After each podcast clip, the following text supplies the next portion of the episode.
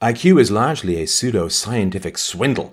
Ooh, that sounds pretty bad. This is from a guy I got into a bit of a tangle with on Twitter, Nassim Nicholas Taleb, and let's have a look at what Nikki has to say about IQ.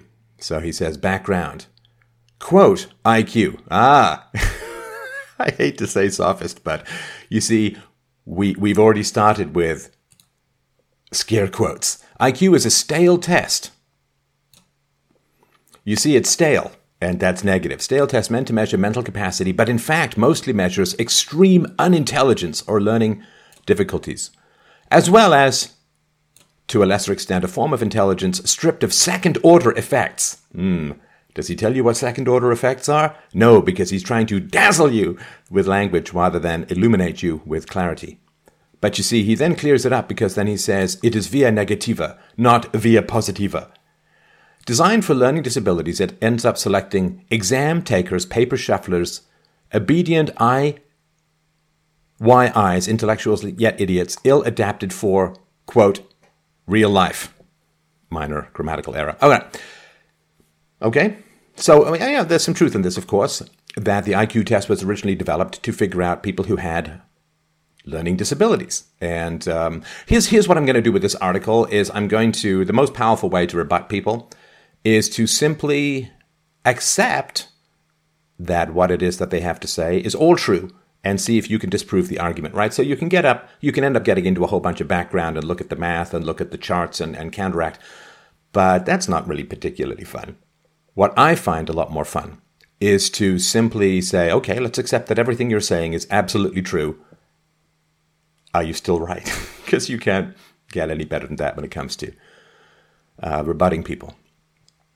So, yeah, I mean, that's interesting. So he's basically saying it, it, it gives you a bunch of followers uh, and that the IQ test only tells you whether you're good at taking IQ tests, right? Exam tapers, exam takers, paper shufflers. Yeah, see, I don't know what that means. Sometimes papers, and this is what Jordan Peterson said, sometimes papers do need to be shuffled correctly. Obedient I Y eyes, intellectuals yet idiots. And that's kind of true, right? So there's been a study that says that uh, there was some uh, university where the highest IQ in the university professorship was like 139, which is still far short of where it can go statistically. So, yeah. Uh, if you're talking about academia, yeah, of course, academia is going to be full of uh, people who are uh, book smart but unwise, for sure. Okay, so he says the concept is poorly thought out mathematically. A severe flaw in correlation under fat tails fails to properly deal with dimensionality, treats the mind as an instrument, not a complex system, and seemed to be promoted by, ah, seemed to be promoted by. So now we're talking about guilt by association. So some people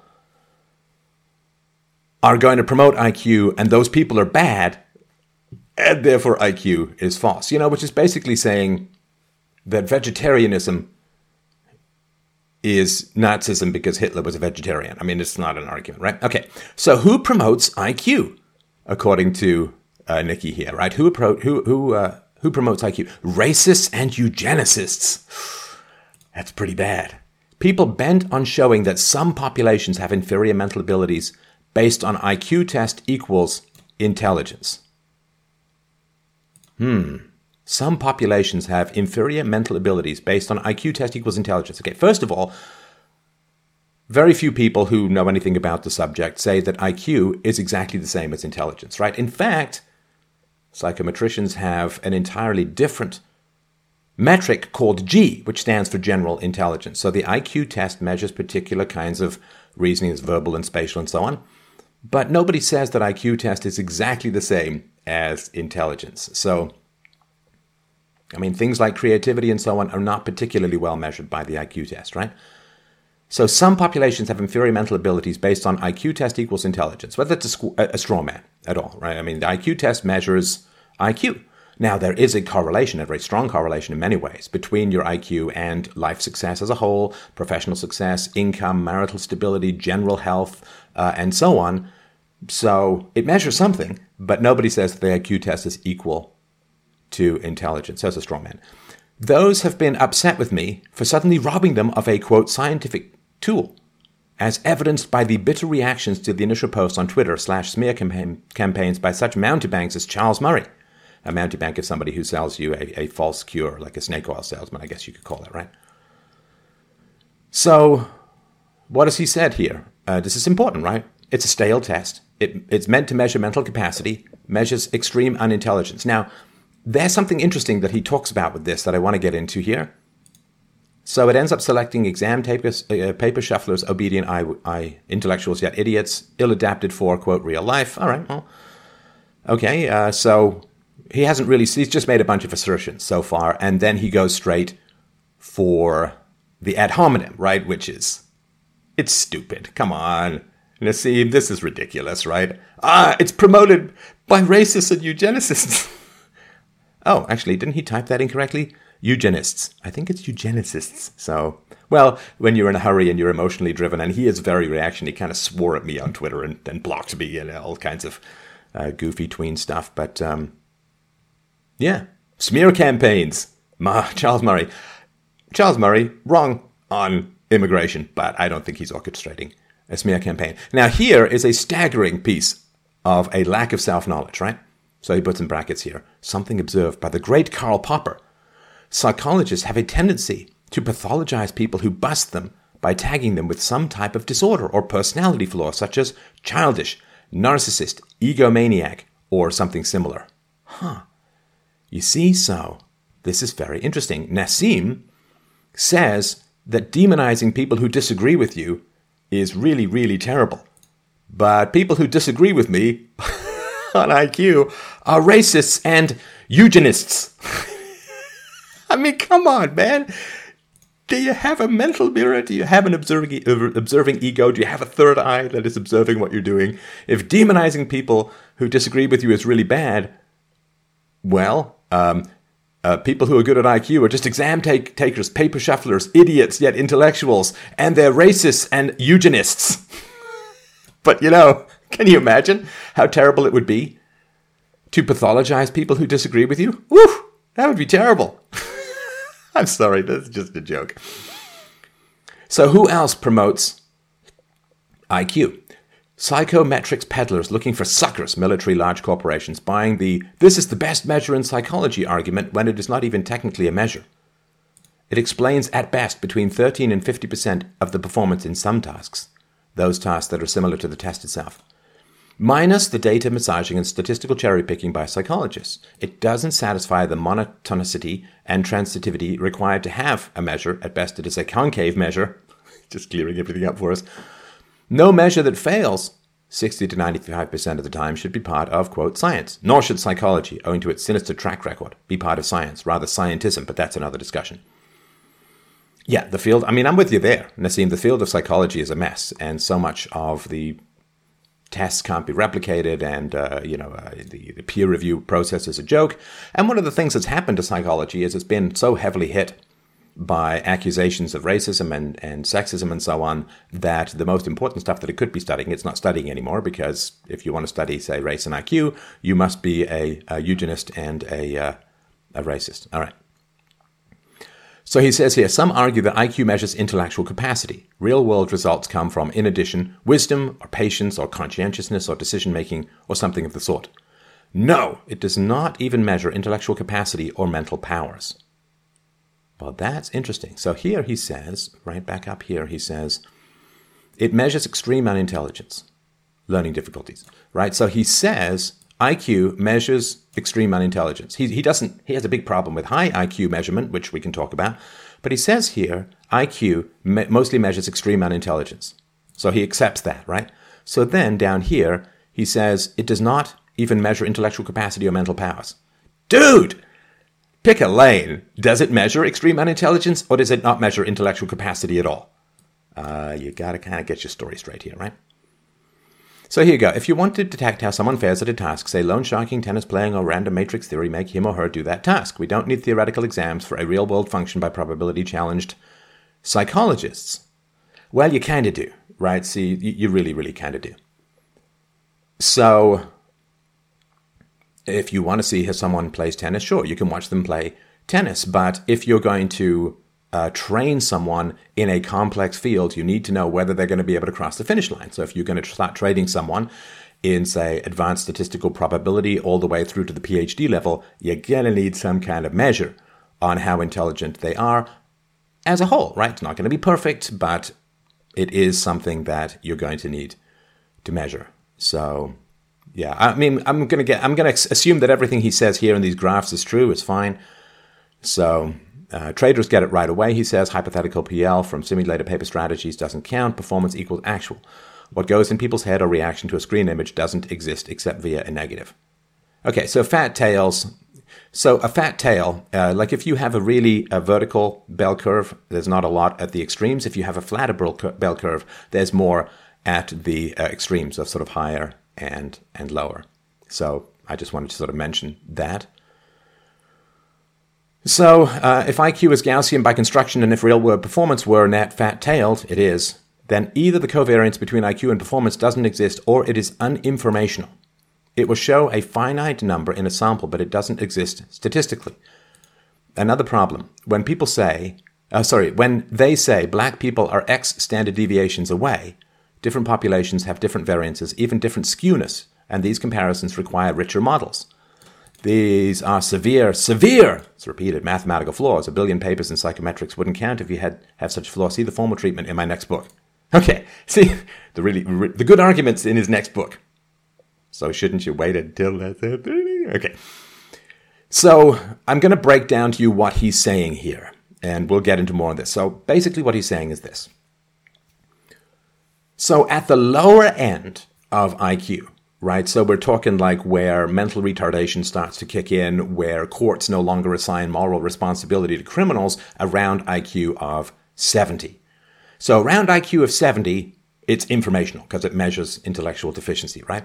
But at higher IQs, it becomes less predictive. The IQ measure becomes less predictive, to which one can only say, well, of course it does become less predictive. Why? Because higher IQ people have more choices. There's such a thing as free will, so it's tougher to predict the outcome of higher IQ people than it is to predict the outcomes of lower IQ people because lower IQ people have far fewer choices in life, right? So a higher IQ person can pull a Jack Nicholson in five easy pieces and can end up working on an oil rig. Uh, we all know people who have very uh, high intelligence who end up quote, underperforming in life.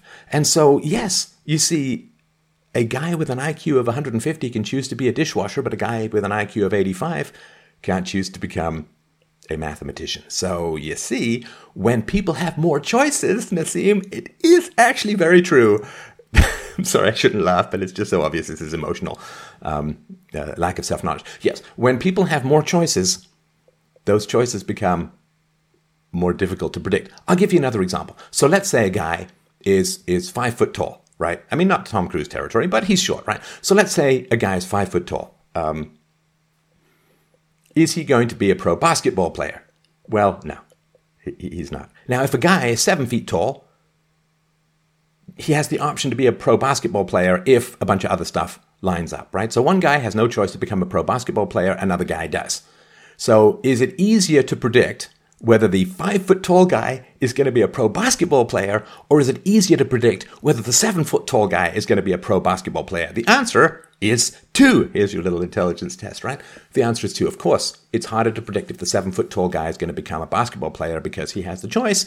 It's easy to predict whether the five foot tall guy is going to become a pro basketball player because he can't, right? So, yes, when people have more choices, it's pretty tough to predict all of those choices. When people have fewer choices, it's easier to predict, right? Now, this argument from complexity, yes. So uh, in America, largely because so so blacks in America have higher IQs than their originating uh, race, right? So the originating race in sub-Saharan Africa has an IQ, uh, an average IQ in the low 70s, which is like the bottom two or three percent of the white population. The blacks in America have an average IQ of 85 because they are 20% uh, white, right? This is just the way it kind of cranks up. So the standard deviation runs like this. So the average IQ for whites is 100. And so half of whites are uh, uh, below that, right? Now, if you look at the standard deviation for blacks, uh, it's one standard deviation, or about 15 IQ points below that of whites, uh, which means that um, only 16% of blacks are above IQ 100, right? I mean, okay, there's more complexity if you go into different black populations and so on.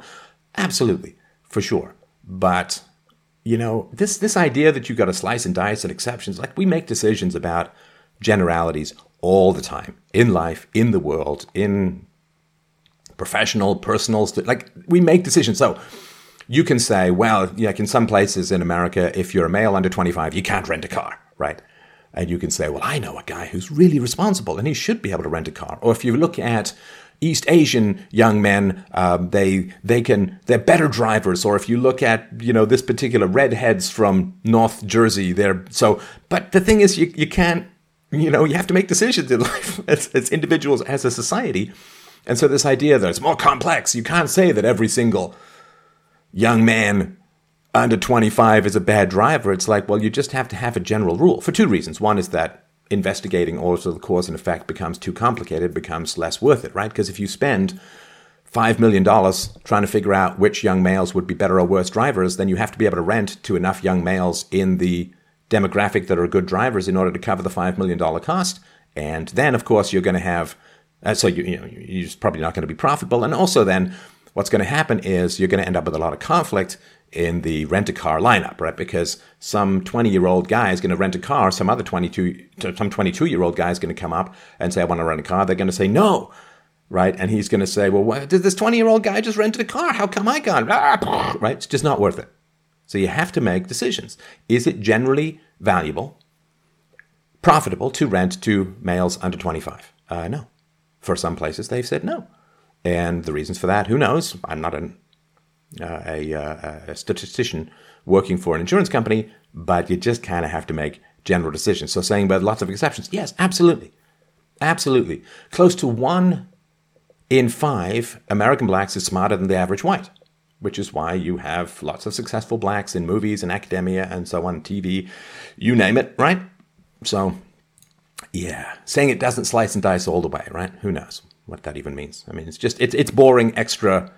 Um, it's boring extra complexity that doesn't take into account the fact that people need to make decisions. So, as I've said a million times before, I want to repeat here if you're looking at, say, I mean, let's just mix it up a little bit. Uh, if you're looking at an East Asian, right? Like, so, so Chinese, Japanese, Korean, so on, right? So they score very high in spatial reasoning, which is why there's a lot of East Asian engineers, right? So you would never want to go to each individual East Asian and say, you're a good engineer right? There may be a slightly higher probability on average, but each individual you can't judge. However, when you start to look at a million engineers, then the averages are going to start to come into being. So you never judge any individual black or any individual Hispanic or any individual white or East Asian or Ashkenazi Jew or anything like that. You don't judge individuals by group averages. Of course not.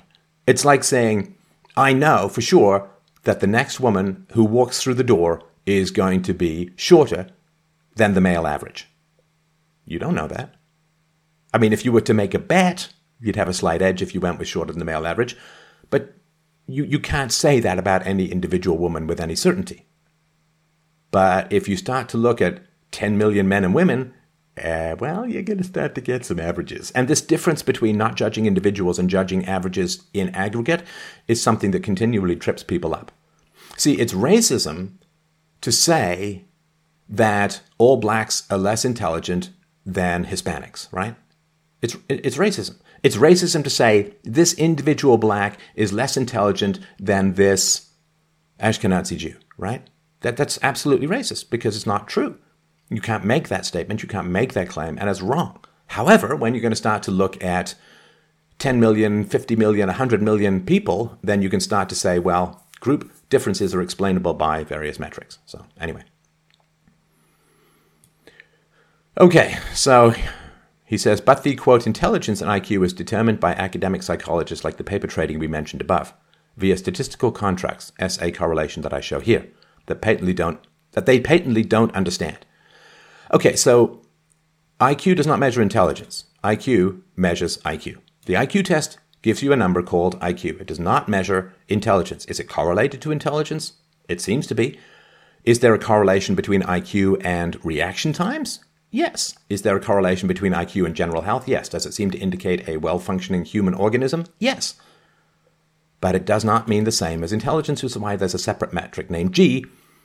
And Nassim does not talk about G at all in this article. So when he says, well, IQ doesn't measure intelligence, everybody agrees with you. Nassim, everyone is a complete straw man. And it just shows that you haven't read deeply in the field, right? I mean, I, will link below. I, have got an interview with 18 world class experts on intelligence. They don't agree with everything that I say. Please understand this, but I have read and, and studied a lot and interviewed a lot of people, so eh, I know something. Okay, it does correlate to negative performance. Ah, you see, now, right before, he was saying, uh, let's go back here, right? It's just important, right? It does not measure intellectual capacity or mental powers. And now he's down to, it does correlate to negative performance right? As it was initially designed to detect learning special needs. But then any measure would work there. I don't know what that means. A measure that works in left tail, not right tail, IQ decorrelates as it goes higher, is problematic. So what he's saying is that IQ accurately predicts life outcomes or accurately predicts, say, salary for people who are less intelligent, but it gets less predictive of people as they become more intelligent. Right, because of a little thing called free will and choice and options. And also, here's another thing too. As people get super smart, it becomes increasingly difficult to have a conversation with a person of average intelligence, right? So there is a cap on, say, for instance, university around 130 or so, maybe high 130s. After that, you don't see a lot of people in university. Why? because they have a tough time navigating social issues with people who are many standard deviations below them in intelligence. So it becomes even more difficult at the highest levels of intelligence to predict outcomes. And so people who are very smart often have a very tough time, a very, very tough time having conversations with people who are much less intelligent. So they're not going to be quite as successful in general, say, are they going to be really good at training people? Well, no. How patient would Mozart be, for instance, in teaching a child how to play piano and compose music? He would be very impatient and he would be a terrible teacher because he's very good at music, not because he's very bad at music, right? So I have worked very, I mean, I'm aware of the category that I'm putting myself in, so I, you can tell me. But I've worked very, very hard to make sure that I can translate abstract philosophical concepts into the language of the people of, of the smart average. And they've worked very, very hard on that. I was very struck many years ago, as I've said before, when someone said uh, Socrates never used the word epistemology. Love it. Love it. So, but it's hard. And, and if you doubt this, if you doubt this, you can just do a test, right? So you can go, if you know somebody who's got low IQ, like let's say you've got an IQ of 110, just go and try and have a conversation with someone who's got an IQ of 80. And you're going to find that is really, really tough. There's lots of misunderstandings, there's trippings, there's assumptions, there's it's really, really tough. So sure, what he's saying here is that if you're a very low intelligence, IQ predicts outcomes very well, but if you have a very high intelligence, then the IQ test does not as accurately predict. And that's partly because of, as I said before, free will, a variety of choices, variety of outcomes. And also because the very, very smartest people have a very tough time, very tough time having any kind of productive conversation with less intelligent people. And I mean, think if you're just like one of the super smartest people in the world, how are you going to have a conversation with the average person when you watch CNN? I mean, your head explodes when you read the news. I mean, it's just crazy. And the other thing, too, of course, is that that, since IQ, even by your late teens, is 80% genetic then you as a child have had a very great deal of difficulty having conversations with anyone, other kids, right? I remember when I first moved to Canada, I was put in grade A and then I was put back in grade six because of a bureaucratic mess up and anything. I found a boy and, you know, the, the first day, the first day, grade six in Toronto, the game was punch the girls in the groin.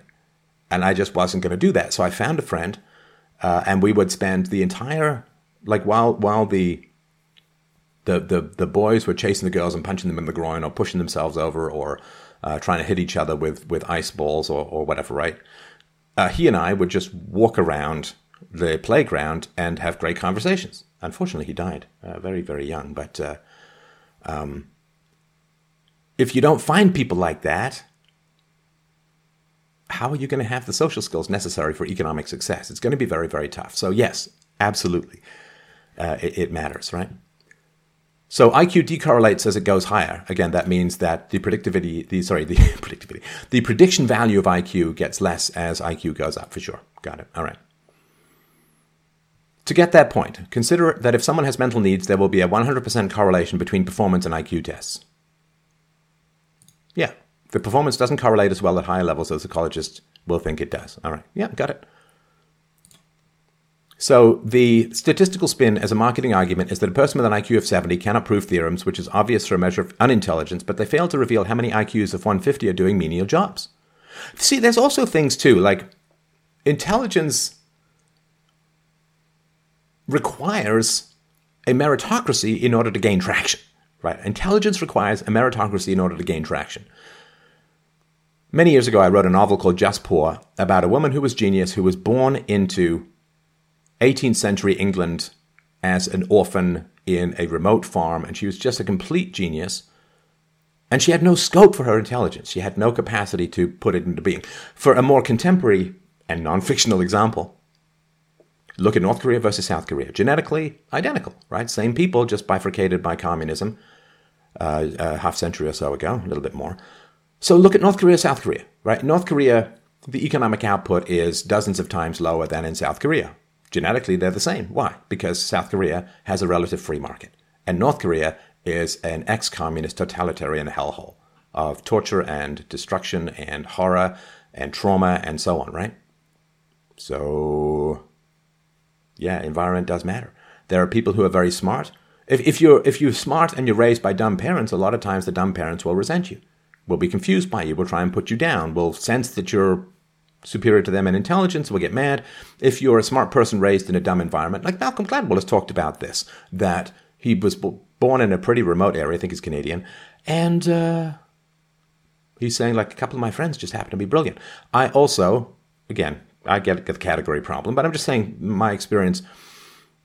I happened to be around a group of people when I was a, a teenager in, in Canada after I got away from the groin punching mouth breathers I was around a bunch of people. We we debated together. We read books. We played Dungeons and Dragons together. And you know, one of them's gone. Two of them have gone on to be professors. Another one is is a professional writer. Uh, and and some of them have not done that well. One has been an entrepreneur. Just there was a cluster of really really smart people around that really helped stimulate my intelligence. And I helped, I think, stimulate their intelligence as well. So yeah, there's some environmental issues. Some people who are traumatized, traumatized. If you have an IQ of 150 and you're repeatedly raped by your single mom's boyfriend as a child, you're going to have some trouble, right? So yes, it does get less predictive the smarter you are. But um, I don't really know what that matters because the key arguments and, and fascination and interest and necessity for IQ discussions are around low intelligence, not high intelligence at the moment.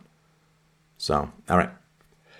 He says here is a false comparison to claim that IQ measures the hardware rather than the software, right? So the hardware is your physical brain structure, software is like culture and, and values and so on, right? And it's not uh, false. There is a correlation, not hugely strong, but there is a correlation between IQ and brain size.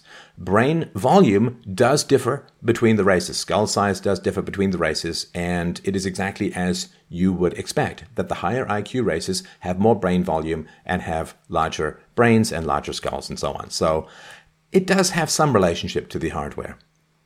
So he says uh, IQ can measure some arbitrarily selected mental abilities in a testing environment believed to be useful. However, if you take a Popperian, Hayekian view on intelligence, you would realize that to measure it, you would need to know the mental skills needed in a future ecology, which requires predictability of said future ecology. It also requires the skills to make it to the future, hence the need for mental biases for survival. Yeah, I think what he's saying is you'd need to know what intelligence requirements would be in the future in order to figure out whether IQ test is useful. Oh, don't think so, because IQ also measures your capacity for learning and your capacity for adaptation to new environments uh, and so on, assuming a meritocracy. All right. So, saying that you need to know all of the intelligent environment of the future in order for IQ to be valid. It doesn't explain why IQ tests that are taken 40 years ago, like you can do an IQ test on a two or three year old using symbols and they're pretty valid. You can do an IQ test on children. You can do an IQ test which doesn't revolve around any verbal component and is simply pattern recognition uh, among um, uh, uh, symbols and signs and so on, like what is the next row in this, this pattern and so on.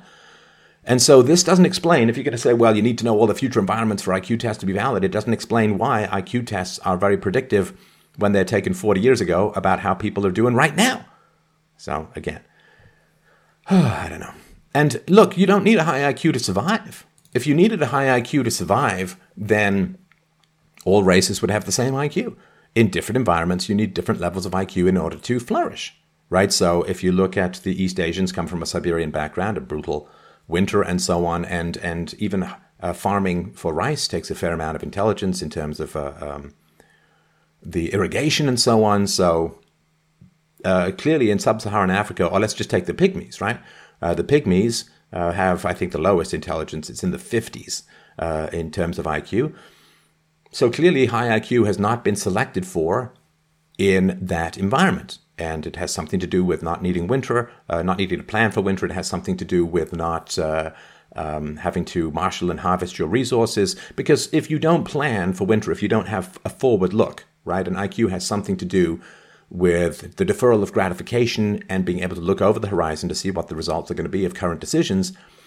If winter is not killing off people who didn't plan, then there's not a positive selection for IQ. And this is one explanation in general as to why warmer climates tend to have lower IQ and colder climates tend to have higher IQ, although that does diminish at the very extremes in terms of the Inuit or what are called the what used to be called the Eskimos don't have particularly high IQs, uh, even though they're in very cold climates because they have food year round uh, from from hunting, and um, they don't they can't really farm because the, the growing season is far too short.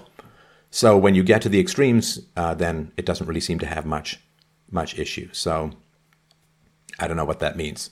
Uh, high IQ is not always good for survival. All right, real life. In academia, there is no difference between academia and the real world. In the real world, there is. Yeah, I don't know. So when someone asks you a question in the real world, you focus first on why is he or she asking me that, which shifts you to the environment. See Fat Tony versus Dr. John in The Black Swan. It detracts you from the problem at hand. When someone asks you a question in the real world, you first focus on why is he, she asking me that? Okay, so let's go with this and look at uh, Nassim and say, why on earth would he have such an issue with IQ? Well, he is from a high IQ caste, as far as I understand it, uh, in, in Lebanon, a Christian caste. And does he have any particular in group preference for the Middle East, for Arabs, for who knows, right? Well, Muslims in general because of uh, inbreeding, uh, because uh, uh, Islam does not ban cousin marriage, and cousin marriage is rife in Islam, and cousin marriage takes 10 plus IQ points off the general population, which is pretty brutal. So, why on earth would he have an issue with IQ? Well, it could be because he comes statistically from a low IQ population. I know he's not Muslim and all that, I'm just talking about the general uh, aspect uh, of the Middle East and so on. And um, maybe that has something to do with it. Like, it's really, really important to remember that for, like, every group wants to see itself as the best. Right? Every group wants to see itself as the best. Everybody wants to be on the winning team. Everybody wants their own race, ethnicity, team, religion to be the best. Of course, right? Naturally. It's a huge and deep shock to the world how incredibly productive and positive and powerful and beneficial white Christian civilization has been to the world right? So from 800 BC to 1950 AD, 98% of scientific advancements came from white people. Right? So, like North America and, and Europe, 98%. The modern world only exists because of white people. And that's just a basic fact. So, if you're not white, it's a big challenge. Like, okay, what does this mean? Well, what you'd want to do is you'd want to look at whites and say, well, what do they do? And let me try and do that same thing, right? Like I look at sort of in group preferences among, say, Japanese and say, well, they are able to maintain their culture in their uh, country. So you, you, try and take the best of, of what every, every, race, uh, every race has to offer. I've taken some stuff from, from black culture, from Hispanic culture, from Jewish culture, from uh, obviously white culture, from East Asian culture. There's a lot of great stuff. So you try and pick and choose from the buffet of human excellence and get the best out of uh, all of that. But it's really, really tough to for non-whites to look at whites and say, "Wow, that's like a hell of a group," right? And it is. It's a hell of a group. And what are they going to say as to how to explain how whites got so much right and other countries and cultures and races and religions didn't? And that's really tough. It's really, really tough for people. And so, what generally the answer tends to be well, white people just stole everything. Like, white people are wealthy because they stole everything. And that creates a lot of rage that could culminate in something like a race war, which is one of the reasons why I push back on, on the data. So, all right. So, oh, yeah, this question, why is he or she asking me that? I don't know. Can you just answer the question? Because then you got to start psychologizing, right? So he says it's really, really bad to psychologize or pathologize people who disagree with you. But then when someone asks you a question, you say, why is he or she asking, asking me that? And that's why, you see, he says that the only reason you'd want to focus on these issues is because you're a eugenicist and a racist. Or maybe and or a racist. So rather than answering the question, you get to imagine that you can mind read people's deep base motivations and so on, and it's stupid. It's stupid stuff. All right, real life never offers crisp questions with crisp answers. Most questions don't have answers. Perhaps the worst problem with IQ is that it seems to select for people who don't like to say there is no answer, don't waste time, find something else. Real life never offers crisp questions with crisp answers. I don't know what the word crisp here means. Is it is it crunchy? Does it have nuts on top? Uh, is it a little dry? Is it is it is it tumbleweed covered? I don't know what crisp questions with crisp answers. And it's true for individuals, again, to get right back to it. It's so dumb. Like, it's true for individuals. Yes, you can't look at an individual and judge that individual by group averages. But you know what? You really, really can, right? So, why is there no Shakespeare coming out of sub Saharan Africa? Why is there no high functioning, economically productive, stable, and non corrupt black country? It's not because they're lazy and it's not because they're bad or it's not because they lack moral qualities or moral excellence or concentration or any of these things. It's IQ on average. And uh, in particular, because the smartest blacks have tried to get us out of black countries and get to white countries where their intelligence is going to gain traction through the meritocracy of the free market. Right? So, anyway. Yeah. In individuals, yes, there's no crisp questions with crisp answers, but when you start to zoom out, blah, blah, blah, blah, blah, right? Okay like if you start looking at prevalence of heart attacks or cancer for people who are over 80 you can't say any individual is going to get heart attack or cancer but when you start to look at anyway you get it all right three it takes a certain type of person to waste intelligent concentration on classroom slash academic problems these are lifeless bureaucrats who can muster sterile motivation and this my friends is what we call science yeah i don't know what that what that means um, some people can only focus on problems that are real, not fictional textbook ones. See the note below where I explain that I can only concentrate with real, not fictional problems. All right. IQ doesn't detect convexity. Oh, that sounds terrible. By an argument similar to bias variance, you need to make a lot of small inconsequential mistakes in order to avoid a large consequential one. See anti-fragile and how any measure of intelligence without convexity is sterile. I don't know what that means. So yeah, I mean, I'm not going to read his whole book and try and figure out how it relates to this. But uh, anyway, to do well, you must survive. Survival requires some mental biases directing to some errors. I don't, I don't know what that means. Uh, no, see, to do well, you must survive. So intelligence is costly, right? So the brain is like 3% of our body mass, but it's like a third or something like that of our entire energy is devoted to keeping the brain going. Like one of the reasons we were able to develop a brain is we stopped going on all fours, which meant our back wasn't exposed to sunlight, uh, which meant that we didn't need as much water for cooling our bodies, which meant that we could use more water to keep the brain running, because it does need that. And so nature doesn't build more than you need, right? So nature says, I want a brain the size of a walnut. But if that doesn't work, then you want a brain the size of an orange. And if that doesn't work, you'll take a brain the size of a grapefruit and blah, blah, blah, blah, blah, right? Oh, and by the way, by the way, I just want to point this out because you see this a lot. So people say if brain size is related to intelligence, then uh, whales and, and, elephants have larger brains than people, so they should be smarter. And it's like, no, because it's not just the brain, it's the complexity of the brain and so on, particular frontal cortex. It's like saying, well, you see, giraffes are taller than people, therefore giraffes must be better at basketball. It's like, no, it's not just height. It's not just size, right? So the nature doesn't want your brain to be any bigger than absolutely necessary. In other words, if having a smaller brain gets you killed, nature will reluctantly give you a bigger brain until such time as your big brain no longer gets you killed, and then nature will stop, which is why we don't see IQ 300 people because it actually becomes negative uh, because you can't find a woman who's going to. At the highest levels of IQ, there are almost no women whatsoever. And so uh, there's a cap, right? Because if you're really, really super smart, you're not that successful, you can't relate to people, and you can't get along with women, you can't understand women, and therefore, you know, there's a, a drop off in terms of very high IQ.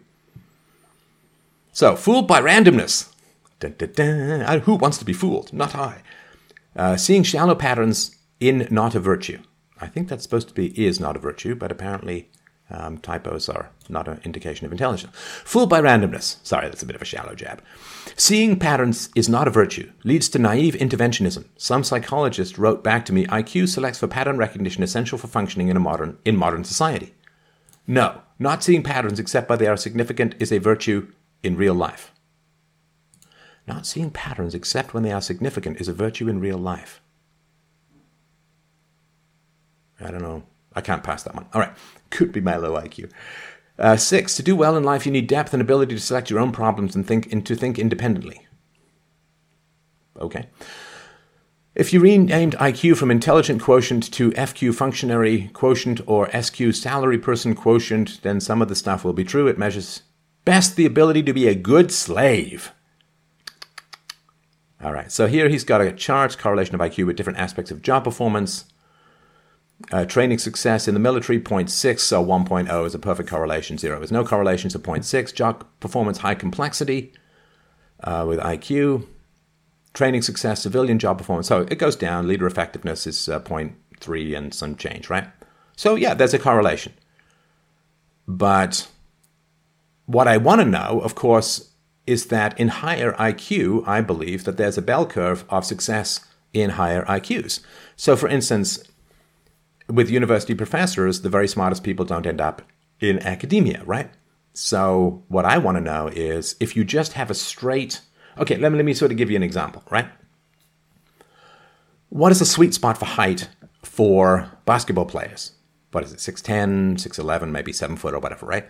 Now, if you have some weird hormonal issue, like the tallest guy in the world had some, I don't know what, something wrong with his hormones or something wrong with his pituitary gland or something like that, and you end up like I don't know Andre the Giant, or you end up like eight foot tall because of a medical issue, then if you don't normalize out that for height for basketball, then you'd say, well, you see, when you get taller, you're likely to get better at basketball. But at the very greatest of heights, you're going to be terrible at basketball because it represents a health problem that's going to have other negative effects, right? So it's the same thing with intelligence. You may be good at training people as you get smarter, but at the very highest level of intelligence, you're probably terrible at training people because you just can't communicate with them that well, can't follow their concerns, can't understand why something that's so easy for you is so difficult for them, right? So that's what I want to see when it comes to training. Are they shaving off the top IQ and getting a more accurate measure? Leader effectiveness. Well, to lead people, you need to be able to understand their motivations. And, and, and if you're too far away in terms of intelligence, you can't really figure out what makes them tick, what, what they're motivated by. You're, you're like a, you're speaking a whole kind of different language. So, yeah, are they cutting off where higher IQ becomes a negative for working with other people, right? Because all of these jobs are working with other people, we assume, right? Uh, and so, yeah, creativity, again, I don't know. As far as I understand it, I'm not seeing a lot of studies, if any, that I can recall with IQ and creativity, so I won't really speak to that. But so. All right. But, you know, when you're determined to believe something, you're just going to look at this and say, aha, you know, there's no, com-. but there is, you know, 0.6 correlation is pretty important. You know, 0.6, 0.5, 0.55, 0.58, these are all pretty good correlations because our resources are very limited in life. And if you apply resources to training someone who just can't do the job, like if you train someone to be a doctor, it turns out the person doesn't finish the course, can't ever become a doctor, you're down one doctor because you could have used that to to train other people. So yes, these kinds of correlations uh, really matter. Okay, if someone came out with a numerical well-being quotient or sleep quotient trying to mimic temperature or physical quantity, you'd find it absurd. But put enough academics with physics envy on it, and it will become an official measure. See, I don't know. Like when he says it doesn't measure anything, and and here he's posting something that says it measures something pretty real. Eh. All right. So there is a whole bunch of um, notes down here, but I just really wanted to get this whole point across here. So uh, the, the army, the army really, really wants smart people, right? The army wants smart people, and the army wants to win wars. I mean, it's life and literally life and death. And the army won't take people with an IQ of below about 83 because they can't find anything to do with them. And this was tried in the Vietnam War. They were called McNamara's morons, and they hired, uh, sorry, hired, they drafted and, and put out into the field a whole bunch of very low IQ people who were incredibly destructive, shot the wrong people. There was one guy who thought it was hilarious to roll grenades into other people's tents, but they were not live or they were not primed. And then eventually he blew someone up because he was just giggling at this, right? So the army wants smart people and they have the highest stakes and they want the most effective fighting force and they simply won't take people because they can't find anything productive for those people to do. And so, yeah, it kind of matters. So here's the big issue though. The big issue is this. Right now, IQ is important because of low IQ. IQ discussion, the IQ discussion is important because of low IQ, not because of high IQ. That is a red herring, right? So the problem is in the West, Millions and millions of people from low IQ population groups are being imported and funded and paid for by a high IQ population. In general, white males are paying paying for lots of people coming in from the third world who come from low IQ groups. Right, so Muslims have an average IQ in the low 80s. You've got Somalia with a very low IQ, Sub-Saharan Africa with a very low IQ. These are basic facts. So the issue, if even if we accept everything that Nassim's saying is perfectly valid and true, he's saying that at the lowest levels of IQ, it's incredibly predictive, highly predictive, and very valuable. Well, that's the issue at the moment. I'm not particularly troubled about the IQ 150 people coming in to the West. I'm particularly troubled by people with an average IQ of 70 or 75 or 80 or 85 or even in the high 80s in terms of the Hispanic population coming into the West. The West was designed by a high IQ population for a high IQ population, and low IQ populations are not going to do particularly well. In fact, they're going to do very badly. And what that means is that at a time when we're increasingly automating things in the world, you have a situation where you're importing lots of low IQ people and you're paying them to have a lot of babies. And IQ is 80% genetic by our late 20s, sorry, our late teens. And so you have a situation where you're importing people who are going to be dependent on welfare in perpetuity, who are going to have lots of kids. There's going to be massive amounts of crime, in particular for the mid 80s, which is kind of the sweet spot for uh, criminality, and you are taxing the domestic high IQ population to pay for massive numbers of children from low IQ populations, and that is going to be a complete and total disaster. Like the welfare state requires a, a high IQ population, because in a high IQ population, the vast majority of people make more money from being uh, in the workforce than they would on welfare. But with a lower IQ population, which is why immigrants are so much more likely to be uh, on uh, welfare than uh, the domestic population. If you are somebody with an IQ of 85, you're going to make far more money on welfare than you ever would in the workforce because you're just going to be very, very limited. So, if you are replacing a high IQ population with a low IQ population, you get massive crime, you get incredible drains upon the treasury, you destroy the welfare state, you have to dumb down education as well, right?